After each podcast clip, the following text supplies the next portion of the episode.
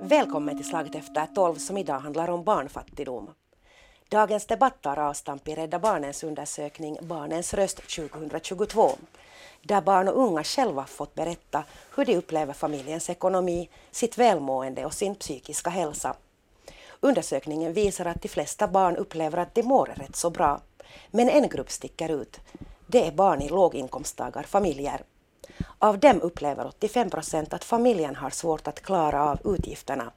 Och de har också sämre, sämre möjligheter till fritidsaktiviteter och känner mera oro än barn i familjer med högre inkomst. Med mig idag för att diskutera det här ämnet har jag Max Holm som är informatör på Rädda Barnen. Välkommen! Ja, tack. Sofia Lindqvist som är specialsakkunnig inom tjänster och socialskydd inom Nätverket för familjers diversitet. Välkommen! Och Maria Lindberg som är forskare och universitetslektor i socialpolitik på Åbo Akademi i Vasa. Välkommen med! Jag heter Mikaela Löv. Om jag börjar med att vända mig till dig, Max Holm. Mm. Den här rapporten är ingen riktigt trevlig läsning. Hur reagerar ni på Rädda Barnen på de här barnens svar? No, tyvärr så var det ju lite, lite väntade, väntade svar och resultat av den här enkäten eftersom vi lever, vi har ju då haft en hel del rätt svåra år bakom oss, både coronapandemin och för tillfället så ser ju då landets ekonomi och världens ekonomi att gå riktigt, riktigt ordentligt neråt. Så det var nog väntat att, att vi skulle få relativt negativa, negativa, negativa svar. Och det var ju då klart att det finns ett tydligt underskott i välfärden och tyvärr så är det just de barn och unga i, den, i låginkomstfamiljer som är, som är värst drabbade. Och just den här ska vi säga, underskottet tar sig uttryck på många, många olika sätt. Det gäller då inte enbart det här att, att många familjer har svårt att, att skaffa få tillräckligt med ska vi säga, god och hälsosam mat. Uh, barnen kanske har svårt att få tillräckligt med kläder. Det gäller ju också många andra viktiga frågor som är ytterst ska vi säga, väsentliga och betydelsefulla för barnens välfärd. Det här med sociala relationer, fritidsintressen, att kunna ut, utöva någon slags hobby. Det gäller att kunna överhuvud att ta semester och överlag alla möjliga sådana olika aktiviteter som, som hjälper barnen att återhämta sig i vardagen. Till exempel då efter skolarbete och så. så barn i ekonomiskt utsatta familjer har sämre möjligheter till det här. Och just det här att problemen hopar sig, så det är det som ska vi säga, är oroväckande. Så det speglar av sig på väldigt många, de flesta livsområden egentligen, den här då, fattigdomen? Ska vi säga, jo, i praktiken var det nog alla livsområden som, som nog ska vi säga, som kom fram i, i, i den här enkäten. Hos vissa barn, så, en del barn och unga, så lyfte då fram vissa aspekter som var då kanske mera viktiga för dem mera ska vi säga, känsliga frågor för dem, kanske just det här med fritidsintressen eller det kunde gälla mobbning. Eller sen då helt enkelt det här att känna sig utanför, utanför gemenskapen, utanför de andra barnen, ungdomarna, utanför delvis kanske till och med samhället. Så det är på, på många olika plan vi har den här barnfattigdomens inverkan. Sofia Lindqvist, om jag vänder mig till dig så du jobbar för Nätverket för familjers diversitet och det, ni är som en, ett paraply för tio olika familjeorganisationer. Så som adoptivfamiljer, mångkulturella familjer, bonusfamiljer och fosterfamiljer, alla möjliga typer av familjer. När du läste och hörde om den här Rädda Barnens rapport, hur reagerar du? Är det någonting som du känner igen? Uh, visst, visst ser vi att, att den här, det här fenomenet finns. Uh, även om jag måste säga att, att just de organisationer som vi representerar, där är, är det där föreningsaktiva förstås i viss mån liksom resursstarka människor som har haft möjlighet att sätta tid och energi på föreningsarbete. Så på det sättet så ser vi inte faktiskt uh, de allra mest utsatta mm. i vår egen verksamhet. Men en grupp som vi är väldigt medvetna om, till exempel en grupp, uh, jag vill lyfta fram enföräldersfamiljer, där det helt på grund av att det finns bara en försörjare som ska både ta hem inkomsterna och också kunna ta hand om, om barnen i vardagen. Så det är liksom en svår, en svår kombination. Så där särskilt ser vi i vårt nätverk att det finns utmaningar. Inte hos alla, men hos, hos en del. Där hänger allting på en vuxen i de familjerna. Precis. Mm. Ja. Maria Lindberg, du forskar just i det här och du har forskat mycket också i barnfattigdom. Hur reagerar du på det här? No, det var ju inte som något nytt på det viset att det har ju tidigare forskning redan visat att, att det finns, vi har barnfattigdomsprocenten är ju oroväckande hög i Finland om man tänker att, att det är ändå ett välfärdssamhälle och, och att det beror förstås lite på det där att hur man måttar barnfattigdomen. Det finns ju många olika sätt att mäta det. Och nu på sista åren har det mera och mera kommit, kommit det här att man, man, att man frågar barnen själva och att titta på deras subjektiva erfarenheter och på fattigdom. Så det var inte på det viset överraskande men oroväckande är det ju.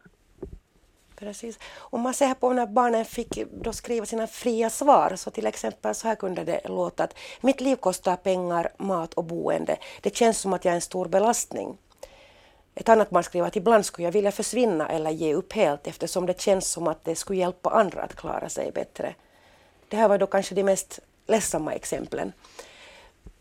Hur är det, har de här klyftorna blivit djupare? Mår nu barn i låginkomstfamiljer sämre än tidigare eller är det här något som vi haft med oss hela tiden eller har det accentuerats nu? Om vi börjar med Maria Lindberg. Jag tänker att, att kanske det har blivit mer synligt nu på sistone, speciellt under coronapandemin så har, började vi diskutera mer om det här barnens illamående och, och, och det som vi har forskat i så och är det där att hur barnen reagerar på ekonomiska stressen, att, att redan det där att fast familjen inte själva skulle ha det ekonomiskt dåligt, men att redan det där sättet hur vi diskuterar ekonomiska situationer och oron i, i samhället, så det speglas till barnen då och orsakar oro hos dem också och, och påverkar sedan barnens välmående. Så, så jag tror att det här har påverkat åtminstone en aning att hur vi diskuterar och hur medvetna barnen i dagens läge är. Som, hur samhället, samhället fungerar och vilka orotecken det finns. Hur kommenterar du det Max Holm? Ni har gjort den här undersökningen förr också. Ja, och nu är det ska vi säga, det här är nog ett, ska vi säga, ett ständigt återkommande, återkommande saker. De här under, olika under, undersökningarna, enkäterna som vi har gjort, så de kan inte direkt jämföras med varandra eftersom frågeställningarna alltid varierar från år till år. Mm. Men det är nog vissa, vissa ska vi säga, så trender som är riktigt tydliga och det är just den här när barnen är mycket känsliga och barnen är ska vi säga, betydligt mer medvetna om, om, om saker och ting än många, många kanske tror. Och därför vill vi också just lyfta fram de här barnet, barnets egen, egna röster, deras egna åsikter och erfarenheter eftersom det här är någonting som vi tycker att det är hemskt viktigt att man ska ta i beaktande i all beslutsfattande och, och hur man så att säga lägger upp tjänster och, och stödformer och, och så vidare. Mm. Men hur ser barnfattigdomen ut då? Det talas om absolut och relativ fattigdom. Maria Lindberg, hur ser den? Är det just en absolut fattigdom, då är det liksom det, det, det finns för lite mat och, mat och kläder. En relativ fattigdom, den är mer sådär beroende på vilken miljö du lever i. Vad är det vi pratar om när vi pratar om barnfattigdom i, i Finland idag? Ja, no, som jag sa, så det finns olika mätare och vi kan ju titta till exempel på det där att, att hur många procent av barnen bor i, i, i låginkomsttagarfamiljer och, och 2020 var eh, cirka 11 procent av av, av barn i Finland och, och, och, där räknar man ju enligt det där att, att, att de familjer vars inkomster är mindre än 60 procent av Finlands medianinkomster, så de räknas som fattiga.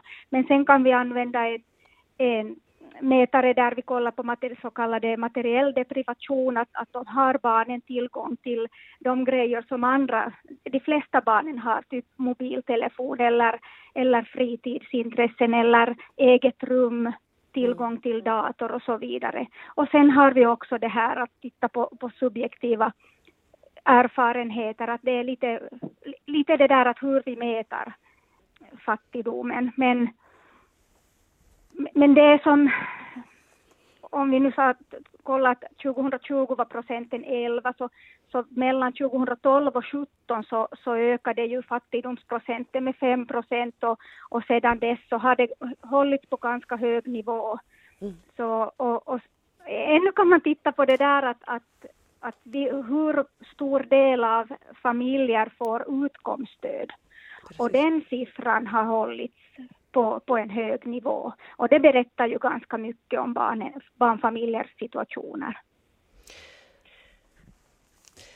Sofia Lindqvist, när du pratar med de här ute i era organisationer, hur, hur upplever de sitt välmående? Då? Tycker de att stö, stödet och hjälpen och bidrag att det räcker till idag? Den här gruppen som jag nämnde, alltså enföräldersfamiljer, så där finns faktiskt ganska mycket, mycket som kunde vara bättre. Uh, förstås till exempel barnbidraget är, är väldigt, uh, det hänger efter mm. i, i kostnadsnivån. Det, det, skapades för att, att kompensera just det att de som har barn har högre kostnader och, och idag så lyckas det inte täcka kostnaderna för barn. Men, men det är bara en liten del, en, en jätteviktig fråga egentligen är det att när vi vet att det är så att att eh, barn till föräldrar som, har, som, som är i, i det där arbetslivet mm. Eh, har det i, generellt sett bättre, eller bättre välmående eller, eller möjlighet till de här sakerna som Maria berättade, hur man kan definiera äh, det där barnfattigdom äh, och de har då alltså möjlighet oftare till, till de saker som, som barn i fattiga familjer inte har samma möjlighet till. Så då äh, vet vi att, att just sysselsättning är en, en jätteviktig grej och när det gäller enföräldersfamiljer så vet vi att sysselsättningsgraden är betydligt lägre än i par, så kallade parföräldrafamiljer, eh, där båda föräldrarna eh, då försörjer familjen. Eh, och det här är ju på det sättet en paradox att, att, att just i de familjer där det finns bara en försörjare så borde ju verkligen föräldern kunna arbeta för att försörja familjen. Men, men det faktum att det är så här. Så då ser vi att, att det skulle behövas tjänster som möjliggör det här. Till exempel morgon och eftermiddagsvård eh, för, för små skolbarn, också högre upp i åldrarna än vad, vad som nu nödvändigtvis erbjuds. Och också för skiftesarbetande föräldrar möjlighet till skiftesvård också för skolbarn. Så att inte eh, det att du är i arbetslivet innebär att du måste lämna ditt barn ensamt långa tider eh, i, i ung ålder. Allt det här kunde möjliggöra för också ensam, ensam det där föräldrafamiljer att kunna arbeta, vilket skulle i längden vara en viktig grej för att, att råda bot på barnfattigdomen. Så det är också att få det här, ihop det här livspusslet helt enkelt som blir väldigt svårt om man är ensamförsörjare? Precis. Ja. Max Holm, det här till exempel undersökningen så visade att 71 procent av de här barnen i låginkomsttagarfamiljer de kunde inte åka på semester och så kanske man kan tänka så här då att nu måste man åka på semester eller måste man ha en telefon. Men det visar på någonting mera. Det, det, är inte bara den där telefonen och det, barnen pratar också om att de inte hinner återhämta sig. Ja, ska vi säga just det här med barnfattigdom är ju då ska vi säga, mycket nära kopplat till det här med känslan av utanförskap. Och känslan av utanförskap är ju, ska vi säga, särskilt då för barn och unga, är ju, ska vi säga, mycket, det kan vara, kan vara mycket destruktivt. Det att inte barnen känner att de är med, de är inte med i gemenskapen, de kan inte göra samma saker, de har inte samma saker som andra. Och det så att säga, de stängs ut eller tar själva avstånd eller fjärmas från, från ska vi säga det, omgivningen. Och det här kan ha ju då sina negativa följder på mycket, mycket lång sikt. Så det kan liksom handla om att man inte kanske har råd att köpa en present för att gå på ett födelsedagskalas eller gå med och äta hamburgare. Är det, är det sådana saker också som... Jo, no, det är allt, jag ska, ska vi säga riktigt sådana vardagliga saker. Att, att, kan jag ha födelsedagsfest? Nej, det kan du inte eftersom vi har inte pengar att, att, att or, ordna det. Kan jag gå på födelsedagsfest? Nej, det kan du inte eftersom du har inte, vi har inte råd att, att köpa den där presenten. Och överlag det här med att barn i ekonomiskt utsatta familjer så måste, ställs ju ständigt inför den här frågan att, att kan jag, vågar jag, törs jag, täcks jag överhuvudtaget önska någonting och, och upprepas det här allt för ofta så slutar man att önska sig. Och det här inverkar ju inte bara på det här med ska vi säga, att, att jag vill ha saker utan det här kan ju då inverka på hela livet. Kan jag önska mig en framtid? Kan jag önska mig en utbildning? Kan jag så att, ser jag så att säga mig själv i en ska vi säga, om 20 år att, att ha det betydligt bättre än jag har det idag eftersom det har inte hittills heller skett någon förbättring. Men när man ser här i undersökningen också vad de här barnen önskar sig när de fick säga själva så de önskar sig helt vanliga saker som studier, arbete, familj och att må bra men också fred och insatser mot klimatförändringarna. Det var inte på det sättet eh, något lyxiga hus och, och väldigt hö, högt lyftande drömmar de hade. Sofia Lindqvist, hur kommenterar du det här? Det, det, är fint att höra, för det låter ändå som att när de önskar sig det här så är det någonting de ändå ser som möjligt. Att på ett sätt, det som du Max sa, att, att kan man önska sig en framtid, att jag tycker det låter som att de önskar sig i alla fall en framtid och en alldeles vanlig och realistisk framtid. Och det tycker jag är hoppingivande. Och just hopp och framtidstro är, är, är egentligen det allra mest centrala och det är det som vi både som vuxna i näromgivningen och som samhälle borde kunna erbjuda alla barn. Och det, det är liksom supercentralt för, för hela vår framtid som, som land och samhälle också. Maria Lindberg som forskare som har forskat just i det här med barnfattigdom. Jag läste här att om barn upplever fattigdom under sina fem första levnadsår, att det har en stor påverkan på den personliga utvecklingen och på barnets framtid. Kan du berätta lite hur, hur det här påverkar och hur kan det visa sig sen i, när barnet växer upp? Mm, alltså forskning visar ju att barnen som har vuxit upp i, i fattiga familjer så har ju större risk att bli fattiga själva som vuxna.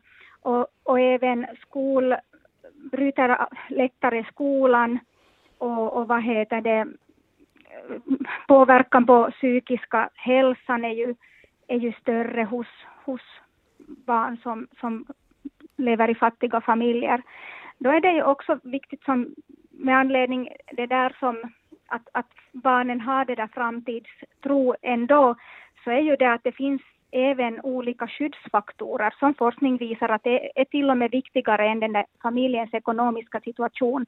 Till exempel att man har tillräckligt med vänner, blir inte mobbad i skolan, att man trivs i skolan och, och att man har hälsan i skick. Så, och, och sen bra självförtroende och, och sådana aspekter som man kunde sen satsa på ännu mera. Så att, så att alla, även sådana barn som bor i eh, familjerna som har det sämre ställt så skulle ha som framtidsmöjligheter. Men hur lyckas man få ihop det pusslet då samtidigt som det kanske är mer påfrestande vardag och man kanske inte kan vara med på allting men samtidigt ska man ha en stark självkänsla. Vem ska stödja där om det finns en oro? För det här sa barnen också att det fanns mycket oro inom familjen. Det kan också leda till gräl och när pengarna inte räcker till och den här oron finns där. Hur ska man lyckas koppla ihop de här två och få den här tron på framtiden trots allt? Det som familjerna eller barnfamiljerna själv säger så det är det att, att byråkratin i Finland är väldigt, väldigt svår. Att, eh, om man till exempel insjuknar allvarligt plötsligt och, och sen måste kämpa med den där vardagen och, och sjukdomen och ännu de säger att de får bråka med myndigheter, att, att man får det stöd man är berättigad till. Att man skulle kunna på något vis underlätta den där vardagen så att stöden skulle räcka till och att det inte skulle bli åtminstone kämpigare än, än vad det har varit. För, för det som har redan tidigare som väckt oro hos barnfamiljer, det är det att tillit till myndigheter har ju sänkt, gått ner mycket, att, att familjerna litar inte på statens stöd något mera. Och det påverkar ju förstås barnen också, att om föräldrarna har det kämpigt annars också, bara, inte bara som ekonomiskt, så, så mår ju barnen också sämre. Det finns inte här tilliten längre till att, att samhället kommer emot? Då. Ja, precis, så visar forskning att, att, att, vad heter det, att så länge saker och ting är planerat och man kan planera sitt liv. Att man, man till exempel klarar av föräldra, föräldraledigheten och, och den där ekonomiska situationen då, så länge man har planerat det och, och, har kanske besparingar, man har ett bra socialt nätverk. Men sen om det händer någonting oväntat, man plötsligt blir sjuk allvarligt eller ensamstående eller arbetslös, så upplever barnfamiljer att, de in, att statens stöd räcker inte till något mera, utan då måste man klara med sina egna överlevnadsstrategier. Sofia Lindqvist, är det här något som du hört också om i organisationerna som ni är paraply för?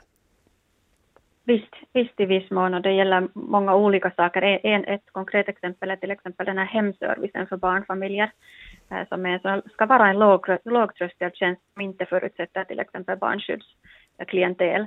Eh, eh, men, men den tillgången det varierar i kommunen och nu då blir det då välfärdsområdena som tar hand om, om den tjänsten. Men den ska alltså vara en sån här att, att när du kommer i en sån här situation, just sjukdom eller, eller just du, du blir ensam eller, eller föräldern är väldigt psykiskt belastad eller något sånt så ska det komma in en person i familjen, en, till exempel barnskötare som kan ta hand om, om barnen så att föräldern får vila eller uträtta ärenden eller något sånt här. En väldigt konkret praktisk tjänst som, som kan hjälpa jättemycket och just över en, en svår situation så att man kommer igång igen och får typ, och samla krafterna som förälder och får liksom återhämta sig och, och sen hitta igen eh, fast i den där fungerande vardagen. Men, men det där, den här tjänsten är inte tillräckligt uh, utbrett uh, tillgänglig och, och familjerna framförallt känner inte egentligen alls alla till den här möjligheten och den, den erbjuds inte tillräckligt aktivt ser vi. Så där är till exempel en grej som kunde kunde underlätta familjernas situation. Vi pratar mycket om tidigt ingripande, tidiga åtgärder för att mota liksom problemen i grind. Men och här pratar du också om barnskydd. Att ska det, är det svårt att få den här hjälpen då innan liksom, ska vi säga, problemen är jättestora? Eh, jag skulle säga att det, det är onödigt svårt, ja. Mm. Max Holm, nu då, så här svarar barnen eh, i maj. Och det har, hänt, det har flutit ganska mycket vatten under broarna sedan dess. Det har hänt saker. Inflation, dyrare priser, stigande räntor. Hur ska vi tro att barnen mår nu och vart, vartåt, vartåt kommer det att gå när, när det är som det är? No, vi, vi, vi befarar ju naturligtvis att de här nödställda eller utsatta familjernas antal kommer att öka och här är det ju som redan nämnts, är det ju oroväckande att, att de här, ska vi säga, samhällets stöd inte är tillräckligt och så finns det allt för lite information bland, bland familjerna om, om olika stödformer som finns att tillgå. Och så som du Sofia också nämnde, de här ska vi säga, tjänster med stödformer med låg tröskel. Det är särskilt de som behövs nu mycket mer, mycket ska vi säga i högre grad än tidigare nu när det är igen, ska vi säga, skärpta tider. Mm. Och valen är ju på kommande och det finns ju en stor risk igen att, eller det finns ju en risk att, att vi kommer att ha stor satsning på nedskärningar istället för att ha stor satsning på särskilt viktiga tjänster för, för särskilt utsatta, ut, utsatta människor och familjer i samhället. Maria Lindberg, om vi ser tillbaka på 90-talet och den så kallade Laman-recessionen, då säger vi att, att det fortfarande avspeglar sig på de som var barn och unga då. Hur är vi rustade den här gången då när det blir mera kämpiga tider? Ja, no, vi får ju hoppas på att, att, att vi har lärt vår läxa. Att för, för redan efter 90-talsrecession så pratade ju forskare om det där att vi hade inte som gjort det som, som till exempel forskning visar. Och igen, efter 2008-2009 recessionen så, så, så samma mönster upprepades och, och kanske vi inte fortfarande har som lärt oss så hoppeligen nu för för jag tror att den här coronapandemin har ändå lärt oss någonting. Åtminstone det att vi har börjat mera diskutera det här barnens välmående öppet. Det kom på något vis, åtminstone hur jag har upplevt det, så kom det tydligare fram att det faktiskt finns illamående hos barn. Men om vi ser här på den undersökningen då Barnens röst 2022 så där berättar ju de här barnen i låginkomsttagarfamiljer, de rapporterar att de har tyckt att pandemin har varit jobbigare än, än barn i familjer med högre inkomst. Så vad säger det då? Har vi faktiskt lärt oss, eller är det nu vi har lärt oss? När lär vi oss? Ja, det, det är en bra fråga. Men man kan ju tänka just på den här coronapandemin till exempel på det viset som det visar sig att, att barnen har som sina viktiga eh, skyddsfaktorer som tillräckligt med vänner och trivseln i skolan och, och god hälsa och, och fritidsintressen och allt sånt togs ju bort. Mm. Skolorna blev stängda, man fick, fick inte träffa sina vänner. Var, varje, varje barns hälsa var hotad, familjernas, föräldrarnas kanske tillhörde riskgrupper. Och sen har barnen den där tendensen att föräldrarnas oro speglas på dem, att, att man oroar sig, fast man kanske inte alltid visar det. Så jag vet inte om vi har lärt oss, jag hoppas att vi har lärt oss. Men där säger du också, eller hör jag i alla fall, att föräldrarnas välmående det, det spelar en väldigt stor roll för hur, hur, barnen mår, helt enkelt. Jo, absolut. Att man ska orka, orka vara stark och hålla, hålla hoppet uppe. Och det är det som är viktigt för barnets trygghet. Ja, om man tänker på barnen, men nu måste man ju som tänka på föräldrarna också, att, att hur man ska som stödja hela familjen så att alla ska orka med, med, med helt enkelt med vardagen. För det är ju dagens samhälle kräver ju ganska mycket också. Och sen, sen ännu ekonomiska bekymmer på köpet så, så nu är det jobbigt. Men jag funderar, vad är då en rimlig nivå? Hur mycket ska samhället gå in och stödja? Om man då bor med en förälder så kan man kanske inte, inte kan man ha samma, eller oftast inte samma ekonomiska resurser som om det är två vuxna som går jobb eller om en förälder är sjuk eller arbetslös. Vad är en rimlig nivå? Ska alla ha allting lika? Var är det vi borde landa? Max Holm, om jag, om jag frågar dig först. För oss är det ganska enkelt och klart. I vårt arbete utgår vi ju från barnkonventionen, det vill säga barnets rättigheter. Så ur vår synvinkel så är det viktigt att, att vi så att säga fortsätter att bygga upp ett samhälle där barnens rättigheter, alla barn har möjligheter att njuta av sina, njuta av sina rättigheter och ha en barndom som är då trygg och ha möjligheter att då utvecklas till sitt fulla potential som det heter. Och det är nog klart att det här förutsätter då resurser. Och det, vi kan då helt enkelt inte som samhälle då tolerera att vi har då en ökad ojämlikhet i samhället. Vi kan inte tolerera att det finns ett stort antal unga som löper risk för utslagning och sånt. Det går att korrigera och det är i sig relativt enkelt. Ska säga att man måste ju naturligtvis se över stora invecklade helheter som socialskydd och så men, men, men många ska vi säga, många viktiga fina initiativ är ju redan på gång i samhället vad gäller barnfattigdomen och att minska den. Så det är ju nog, finns mycket positivt också.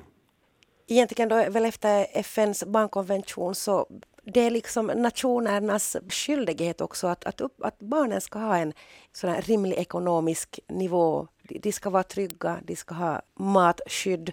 Helt enkelt, det, det är någonting som vi har skrivit under. Hur tycker du att vi har lyckats med det här då, Max Holm?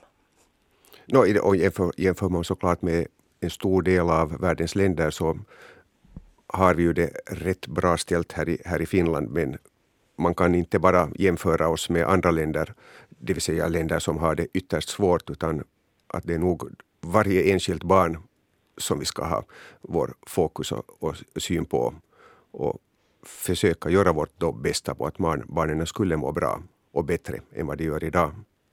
Det fanns en handlingsstrategi som hette Europa 2020 mm. och då skulle man minska in, inkomstfattigdomen med 25 procent. 20 miljoner människor skulle lyftas till, från ett liv i, i fattigdom. Men det hade tydligen inte gjorts några framsteg. Maria Lindberg, går det framåt alls? Ja, det var en svår fråga. Som sagt, så det beror lite på hur, hur man måttar det där. Men, men åtminstone då vi har fått blivit mera medvetna om det här och börjat fråga barnen, det är ju jätteviktigt att man frågar barnen själva, så kanske man hittar lättare lösningar också, att hur man ska stödja de barn som, som lever i familjer som har det sämre ställt.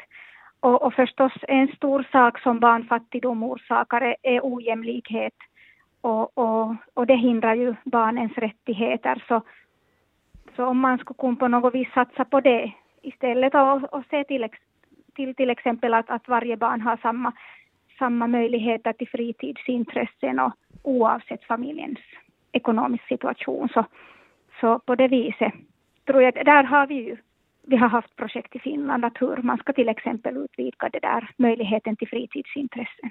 Så det tänks, till exempel den här Finlandsmodellen, det, det måste ju vara en ja. väldigt bra sak. Vad säger Sofia Lindqvist? Absolut, det är den ena jag tänkte nämna här som, som är en, en grej som är verkligen är viktig och, och hoppas att, att den får leva och, och fort, fortskrida och utvecklas. Och en annan som jag tänkte nämna är det här avgiftsfria andra stadiet. Det vill säga ingen behöver fundera att ha den råd att gå till gymnasiet eller, eller göra en yrkesexamen utan det ska vara möjligt för alla. Det är jätteviktiga faktorer när det gäller att skapa hopp och framtidstro för alla barn oberoende bakgrund, socioekonomisk ställning. Och jag skulle säga att som nätverk eh, så har vi alltså nolltolerans mot barnfattigdom. Det är förstås inte verklighet idag, men det är nog något vi vill jobba för. Jag tänker att vi har som samhälle, vi har en allt mer obalanserad befolkningspyramid, vi har färre barn. Det betyder att vi har verkligen inte råd att tappa ett enda barn på vägen.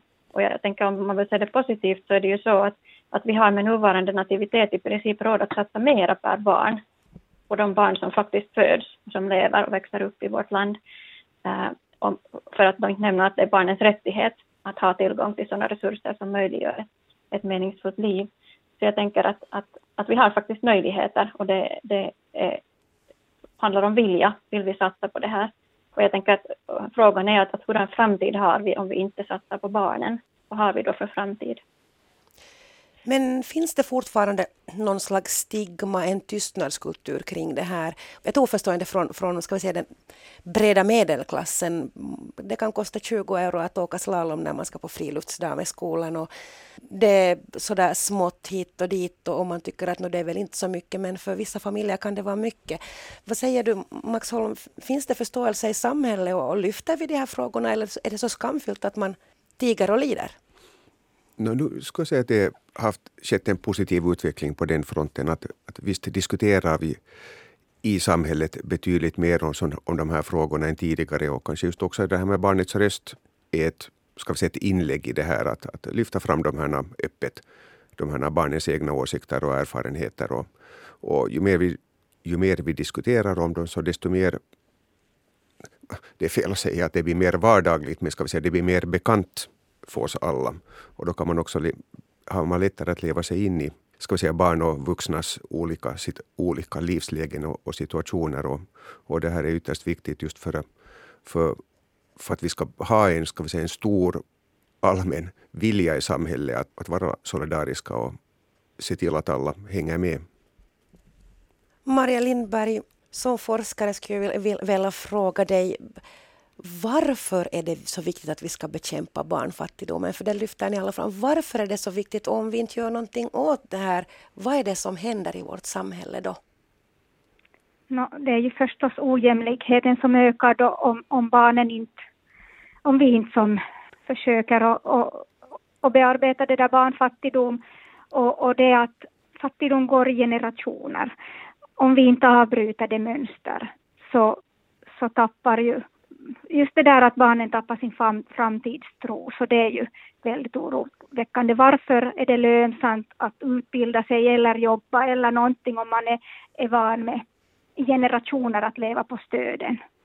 Så, så det är därför och förstås barnen som är oskyldiga till familjernas situationer, de kan inte välja läget och, och, och, så mycket som det orsakar just det där ojämlikhet bland barnen och, och kan leda till skolmobbning och, och, så vidare. Så det är ju våra som vuxnas ansvar att avbryta det mönster. Om jag ännu får fråga Max Holm, om, om du skulle få önska en sån här samhällelig åtgärd, någonting vi skulle kunna göra så här ganska med detsamma för att försöka bryta den här trenden, vad skulle det vara? Ja, nu, var det, nu kom det en svår fråga, men jag ska säga, överlag den grundläggande principen som Sofia nämnde där tidigare, att, att, att vi ska ha en nolltolerans till barnfattigdomen. Trots att vi har kanske då en så kallad relativ fattigdom i det här landet så har vi ju ändå förbundit oss också via internationella avtal och, och barnkonventionen och så vidare att vi ska då ska säga, radera ut fattigdomen. Och det här är ju någonting som vi ska ha som mål, målsättning beroende då på hur vi definierar fattigdomen från land till land, men utraderas ska den. Sofia Lindqvist. Precis. Jag tänker som jag har lite antydde tidigare att, att ett steg, ett jätteviktigt steg vore att utveckla just sådana stödtjänster, barnomsorgstjänster som stöder det att en ensam försörjare, en förälders familjers försörjare har möjlighet att vara eh, på arbetsmarknaden och försörja sin egen familj. Det vill säga det här morgon, eftermiddagsvård och, och skiftesvård för för barn, också för skolbarn, små skolbarn, så att ingen behöver lämna sitt barn ensamt till exempel hemma över natten, ett litet barn, för att, för att sköta skifte på sjukhuset eller, eller i Prisma som är öppen 24 timmar i dygnet. Men Sofia Lindqvist, det här vet vi väl alla om och det här är väl kanske ingenting obekant. Varför är det så svårt att komma åt? Det tycks ju bara fortgå. Ja, det är kanske, en, en sak är kanske det att de människor som, som lever i en utsatt vardag har inte så starka röster för de har inte resurser att, att själva skrika till om saken så mycket. Men det, det är vår plikt som ser den här situationen som kan fungera som språkrör att tala om det. Och här får vi dra streck för dagens sändning. Du har lyssnat på Slaget efter tolv. Jag heter Mikaela Löv och dagens gäster var Max Holm som är informatör på Rädda Barnen, Sofia Lindqvist som är specialsakkunnig inom tjänster och socialskydd inom Nätverket för familjers diversitet och Maria Lindberg som är forskare och universitetslektor i socialpolitik på Åbo Akademi i Vasa. Tack för att ni medverkar och tack till dig som lyssnar.